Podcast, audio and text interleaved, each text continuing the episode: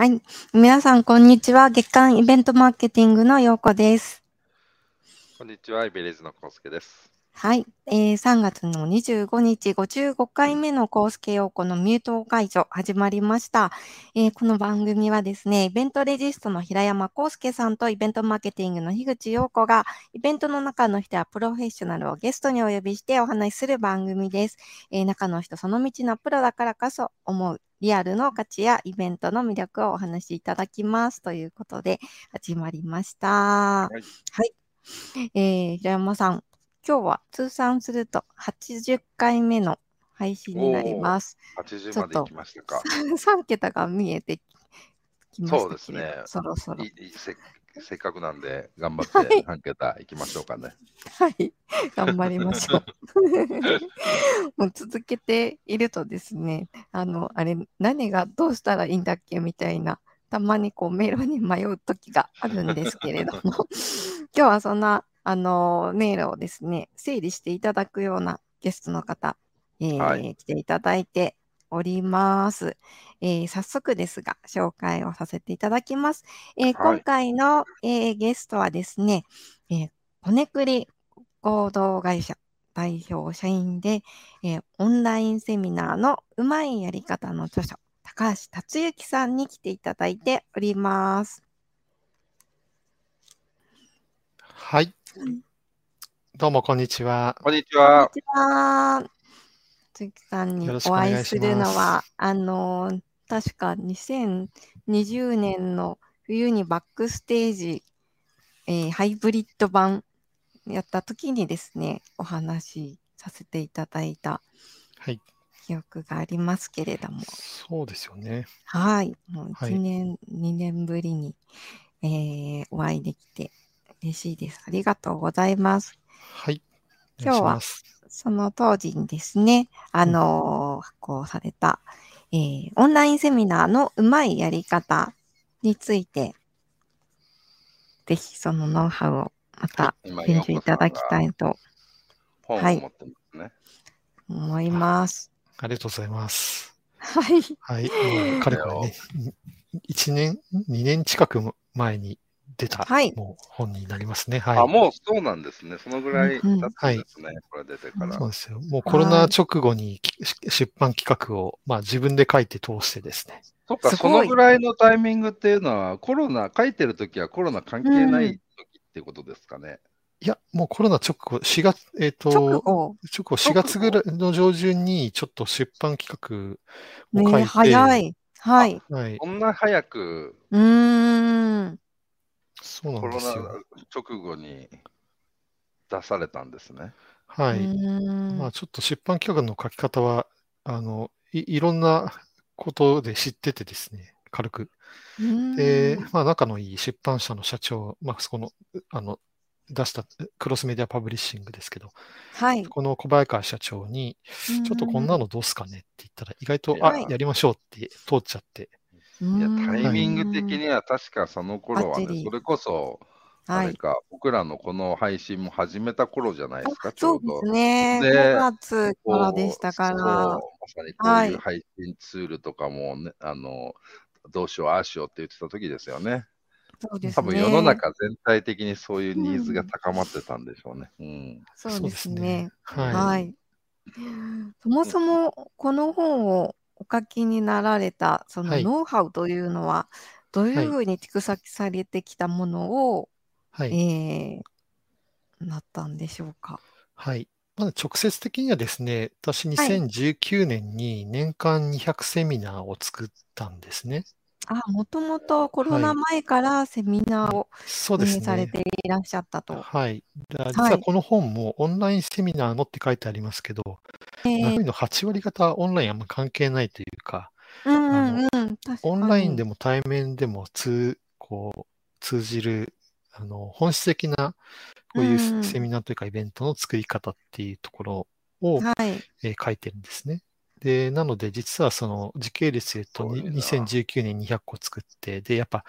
やっぱ200個って結構やりきった感があるので、じゃあ今度それを。ほぼほぼ平日はやってるぐらい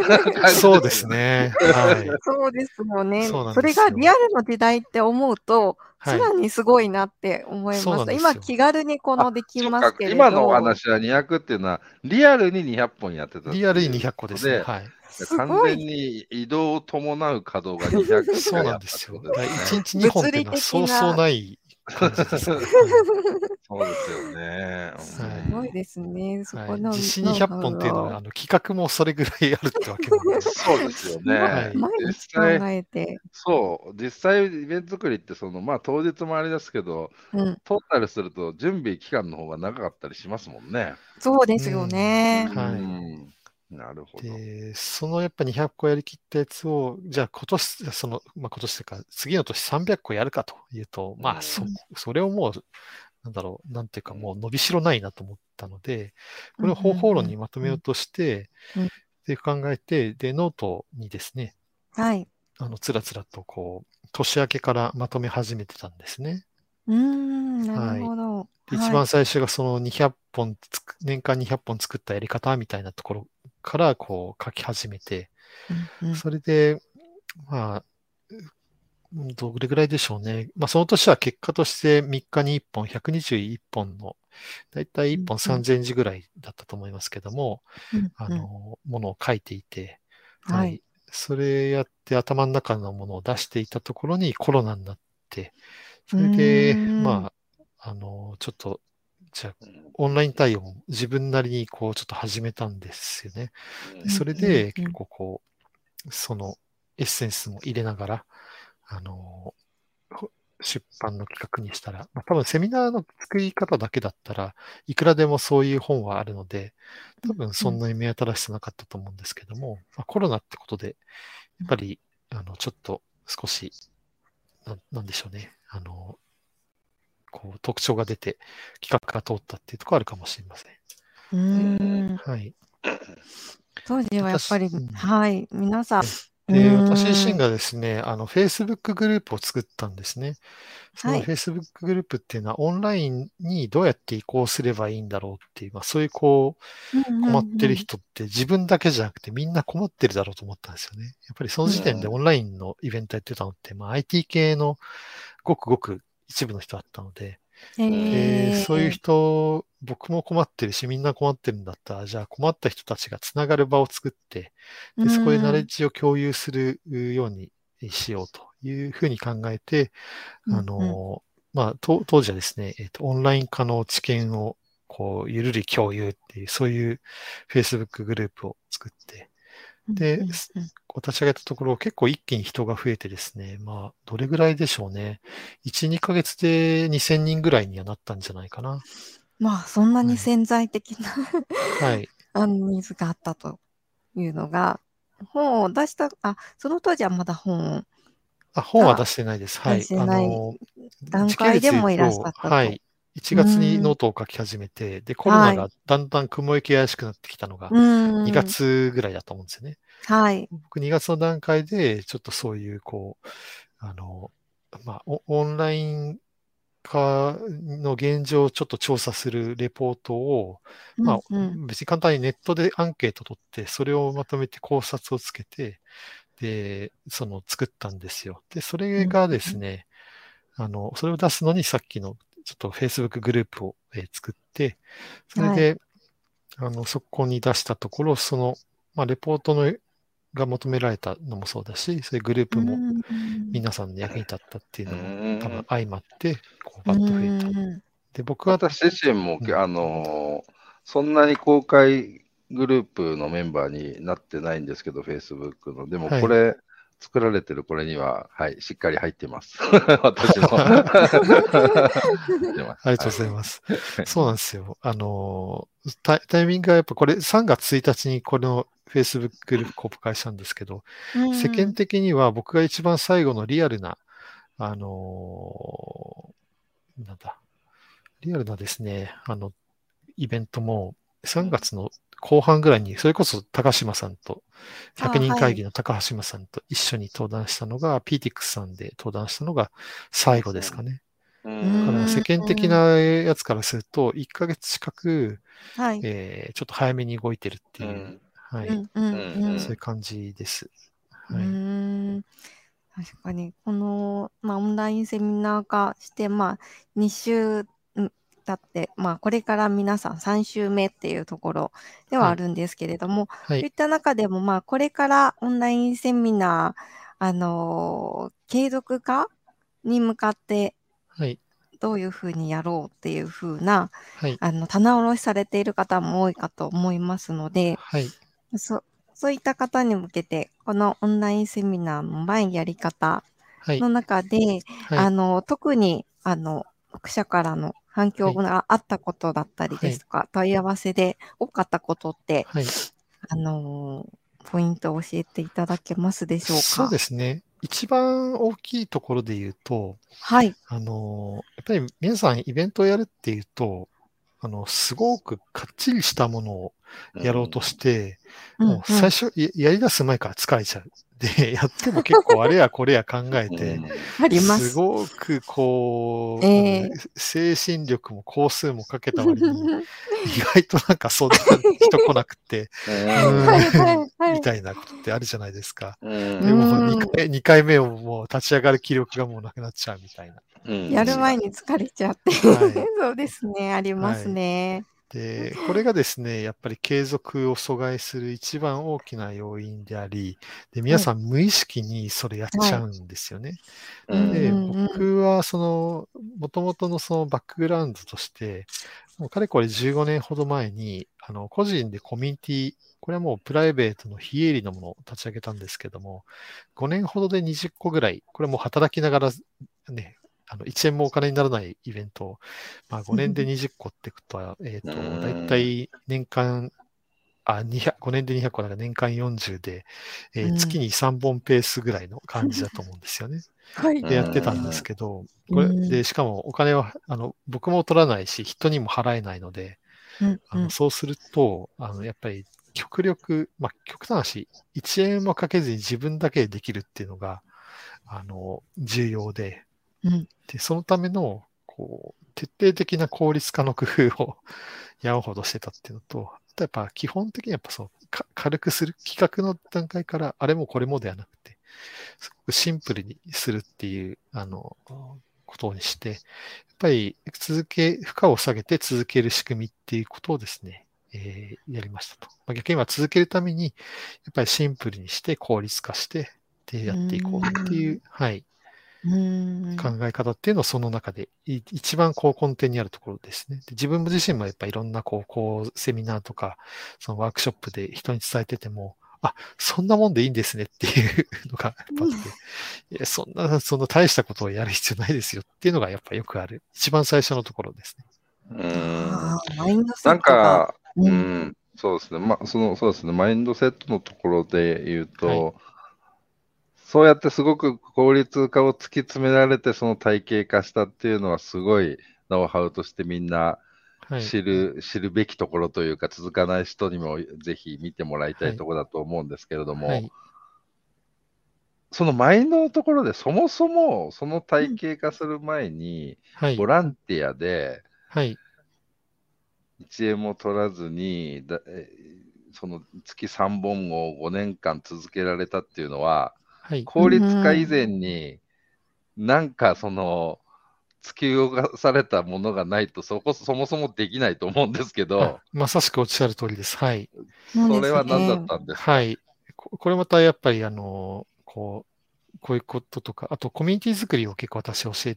たりもするんですけど、うんうん、あの、そこの一番重視してるのはやっぱ原動力ですよね。はい。で、私のその時の原動力って、まあ、始まりがですね、あの、八丁堀にある行きつけの寿司屋がありまして、で、それ隣にいた人とですね、意気投合して、いや、ご近所会やろうぜって、それで始めたんですよ。で、お互いになんかこう知ってるご近所というか、まあ在住在勤ですね。その在住まで入れるとすごく少なくなっちゃうので、中央区在住の人をこう集めてったら、うんうんまあ結構その人たちは皆さん面白い人たちで、ああ、なんかやっぱまた飲みたいなとか、この人たちがやっぱ喜んでくれる会をやりたいなとか、それが僕の場合のその時の原動力でした。うん。なるほど。あそれは楽しそうで、なんかそういう出会いは結構楽しいですよね。うん、そうですね。で、僕もともとソニーとかサムスンで事業開発やってたんですよ。全然イベントと関係ない世界の人だったんですけど、あの、なんでその世界に踏み込んだかというと、えーそういったつながりの中で、まあ、細かいことは走りますけれども、早稲田大学の先生とこう知り合って、まあ、あねる時、こう、ちょっと、ちょっとした企画を形にしたんですね。で、それからまた3年後ぐらいに、その先生とまたばったり出くわして、で、ちょうど私がそのプログラムのプロデューサーをやってた、早稲田ネオという早稲田大学の社会人スクールの立ち上げをその先生が担当することになっていて、でじゃあ、高橋さん、ちょっとあの、じ事務局の、事務方の人たちが、まあ、いろいろプログラム作りで困ってるから、まあ、僕その時素人ですよ、完全な。なんか相談乗ってあげてくんないってこう言われて、まあ、うーん。まあイベントの作り方でみたいなものであれば、あのうん。たくさんやってるし、まあ僕もその自身分野興味はあったので、まあ、あいいですよって言って軽い感じでですね、相談乗ってノリノリでこう受け、こういろいろ話をしてたら、高橋さん仕事としてお願いしていいですからっていうふうに頼まれて、はい。で、最初は1本から始まって、で、その1本結構好評あったので、あじゃあ年間でまとめてお願いしますって言われて、うん。で、早稲田だけじゃなくて、その、こう、早稲田の講座を外で宣伝するために外でもやってたら、意外とそっちの方が仕事になっちゃってっていうですね。うん。はい。思いがけないところで、こう、人生って動くなというふうには思いますね。なんか最近、こう、なんかいろいろ目的が見えないとか、目的がないとはい。なんか動く気しないとか、何のためにやってんだっけ？はいっていうふうに、はい。まあ、立ち止まりがちだったりする瞬間とか人もいたりすると思うんですけど、はい。お。そらく今の話って、はい。別に大学の、将来的な大学の講座を作るぞと思って、八丁堀で始めたわけじゃないと思うので、ただそこで一生懸命やった結果っていうのが、すごくうん。つながっていったっていうストーリーですよね。ねそうなんですよね。はい。うん。まさしくその通りで、あの、目的とかではなくて、やっぱその時にこう、いいと思えることっていうのをやっぱやるであったりとか、うん。あとその目的っていうのはやっぱ動く中で見つかってくるので、やっぱり軽く動ける、その、備えというか、別になんか準備ではなくて、そういうこう、うん。マインドセットみたいなもんですよね。こういうイベントだって、きうん。昨日なんかですね、あの、はい。僕も、あの、早稲田の OB 会の方で一個企画してたんですね。で、その中で結構すごく、あの、質問をガシガシしてくれる人がいて、うん。で、あるスタートアップの社長だったんですけど、うんもうその場であの、個別チャットで登壇をお願いして、が決まってるみたいな。いやーそういや、やっぱそういうのはいろいろコミュニティとかはいそのセミナーとかいいところですよね。どんどんつながっていくっていうのは。そうやって広がってきますんでね。はい。イベントっていうのは、こうやってかかすごくライトにできる、あの、備え、特に今オンラインだと、ズーム一本あれば簡単にできちゃうじゃないですか。そうですね。はい今もね、それぞれみんな別のところから言いますもんね。はい。う んそうです。うんはい。で、それさえ、そのやり方さえ覚えてしまえば、もうあとはなんというか、あの、い一緒に何かやれば、やっぱりこう、なんていうの氷会って名刺交換して、今度お茶でもみたいなのよりも、一緒に何かやっちゃった方がよっぽどやっぱり素早くいいうん。ね、こう、関係性っていうのは築けて、やっぱ次につながるのうんうん。で、その蓄積っていうのがすごく大きいと僕は思いますね。うんうん。うん確かにこう主体性を持って、あのー何事にもこう興味を持ってやっていくと、やっぱり自分に返ってきますもんね。そうですよね。やっやぱり、あの、見返り求めずに、こう、ギブをして、うん。はい。いうことって結構大事で、まあもちろんそのギブス相手のちょっとした見極め、こう、あの、うん。いわゆるこう、アダム・グランツのギブアンドテイクの本で、やっぱテテイカー、つまり自分が一方的に。ベネフィットを受けよう、人からこう何か、こう、一方的に得をしようっていう人はやっぱ注意しなきゃいけないんですけど、通常の人間であれば何かこう、して、なんだな、こう、オンになったなというふうに思っていれば、あのーやっぱり何かしら、こう、なんかの時に返してくれるものなんで、まあ、そういうベースと、またこの人はこういうことが、まあ、僕の場合だとコミュニティとかイベントまあセ、セミナー作りとか、まあそういうキーワードがうっすら残ってると、何かの時にふとこう声をかけてくれる。また声をかけやすい、こう、雰囲気作りとかね、あの、大事ですけど。うん僕もあの、ボクシングの世界戦のスポンサーをあの、1週間で集めてくれとかね、すごい、あの、無茶な話とか、あと、あすごいうん工業用アルコールをあの、はい。何トンか欲しいんだけどって、化粧品会社の社長から頼まれたりとか、ななぜ僕に頼むかよくわかんないんだけど、だからなんか皆さん困った時と何かあった時にパッてこう思い浮かぶ、はい。思い浮かぶ顔になってるかどうかっていうのはやっぱりそのアウトプットをね、うん。してる人の方がもしかするといろうん世の中の人たちにそういうねチャンスというか、うん。きっかけは結果的にそれを狙ってるわけじゃないけど 多いのかもしれないですよね。そういう引き出す姿勢、拾う姿勢、あの、うん。こう、ウェルカムで受ける姿勢、実際に形にしていること、まあそういうのはやっぱりあると、声がかかってきて、意外とやっぱそういうものがすごく、あの、大きく、なんていうんですね、別に仕事にとかと別として、何かこう、ひあの、人生って言うと大げさですけど、結構思いがけない方向に物事が進むきっかけって案外そういうところにあるなというのは、あの、うん思いますかね。いや書かれてる本とか、あとあれですよね、講座もやオンラインでやられるんですよね。あ、そうですね。はい。自由大学というところで、あの、はい場の主催学というですね、まあ、うんまさしくコミュニティの作り方、はい。はい、にはなるんですけども、うんまあその、やっぱりこう、マインドセットから、やっぱりこう、この中で実際一歩アクションしてみようよと。はい。ちょっとしたイベントを、この全、えー5回の、第、えー3回と4回の間でですね、はい。はい。ちょっと、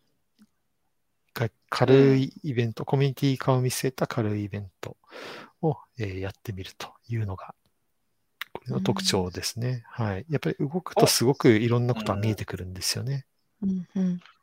本の方はイベント作りの体系のところで、こちらの今募集中のはい。セミナーですか、自由大学はいというのはこコミュニティとかっていう方がメインということです。そうですね。コミュニティとイベントの関係で言うと、やっぱりコミュニティってこう人が継続的に特にこうフラットにつながっていく場なので、うん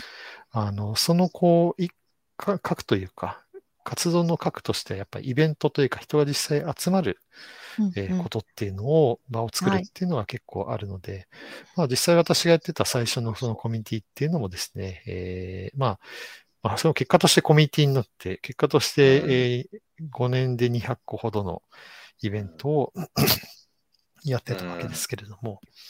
あの、やっぱりそうやって両方、コミュニティを活性化するためにイベントが必要だし、まあ、ある逆に言えば、イベントをこう連続でやっている中で、横のつながりができてきて、共通の目的ができてきて、コミュニティになるみたいな、そういうやっぱうん、こう、おお互いに密接に関係している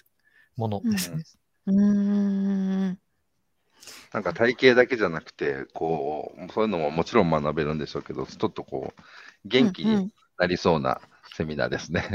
そうですね。はい。動きたいなって思い、思いたく、うん思います。うんやっぱりね、その、実際参加している方々も、はい。そのた当初はすごくこう自信なさげに、うんあの、うんなんかできるのかなとか、みんなこうう喜んでくれるかなっていう感じでやるんだけど、そのはい、やってみると、すごく喜んでもらえたって言って、結構、うんもう表情からして明るくなっていたりもするので、うん。まあ、もうちょっと別に暗いわけじゃないんですけどね。うん。普通にちゃんと普通の人が来てますけど、うん。いざイベントやるって時にちょっとこう不安だった気持ちがやっぱやってみてすごくうん。自信になったり励みになったり、ははい。あの、うん。するので、結構そういう意味では、あの、僕もそういうのを見るとやっぱ嬉しくなりますかね。ううん。んはい。まあ、また4月から新しい環境だったり、あのー始めることを、はい。うんあのスタートする方も多いと思うんですけれども、なんか今やっていることだったりにこう疑問を持ったりとか、はい。何かあの立ち止まった時にあのそういう大丈夫だよいいんだよっていうふうに言ってくださる方が横にいるだけでも本当にあの励みになりますよね。そうです。ね。はい。うんやっぱり僕もそういう、こう、基本的にはやるのは自分なので、うん、あの、やっぱりこう、コーチだと思ってるんですね。ああ、なるほど。はいはい。うーん。あそんな、えー、形で、あの、本もですね、えー、後ほどリンクを下に、あのコメント欄の方に入れたいと思うんですけれども、体系的に学びたい方は、えー、オンラインの、オンラインセミナーの前やり方を検索していただいて、実践的にまたコミュニティについて学びたい方は、場の主催学オンラインの方、えー、覗いてみて、最初の一歩、軽くですね、えー、ぜひ歩みを進めていただきたいなというふうに思います。はい。ということで。はい。はい。はい。えー、今日は高橋さん、あのー、すごく身軽にスタートしてみようという気持ちになるようなお話をしていただいてありがとうございました。こちらこそどうもありがとうございました。ありがとうございます。はい。改めて今回のゲストはですね、えー、コネクリ合同会社代表社員で、えー、オンラインセミナーのうまいやり方の著者、えー、高橋達之さんでした。ありがとうございました。はい。ありがとうございましということで、なんかすごくフットワークの軽いですね。あ動かないと目的も見つからないっていう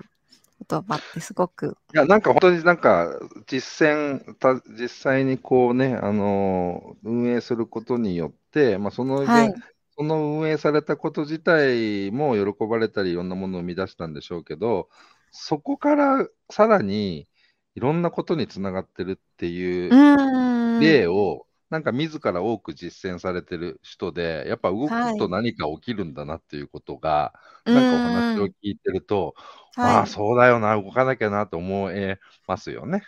うん、そうしないことにはまた、なんか凝り固まっちゃいますもんね。うん、あの考えていると、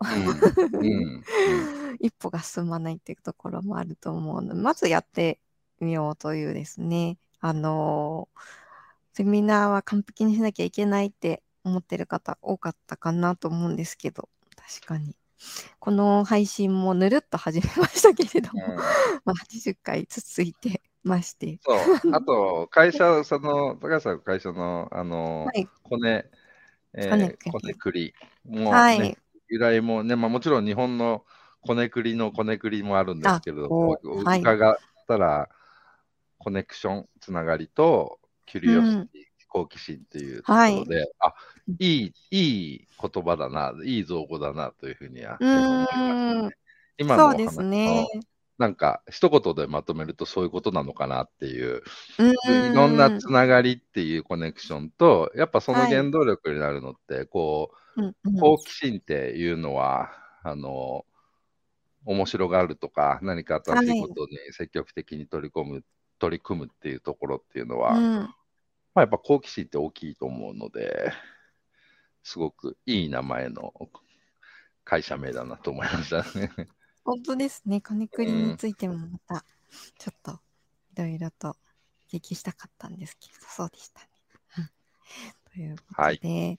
あの、好奇心を持ってまた4月からも、えー、配信も、えー、100回目指して ですね あの、続けていきたいと思うので、また次回お会いしたいと思います。今日もご視聴ありがとうございました。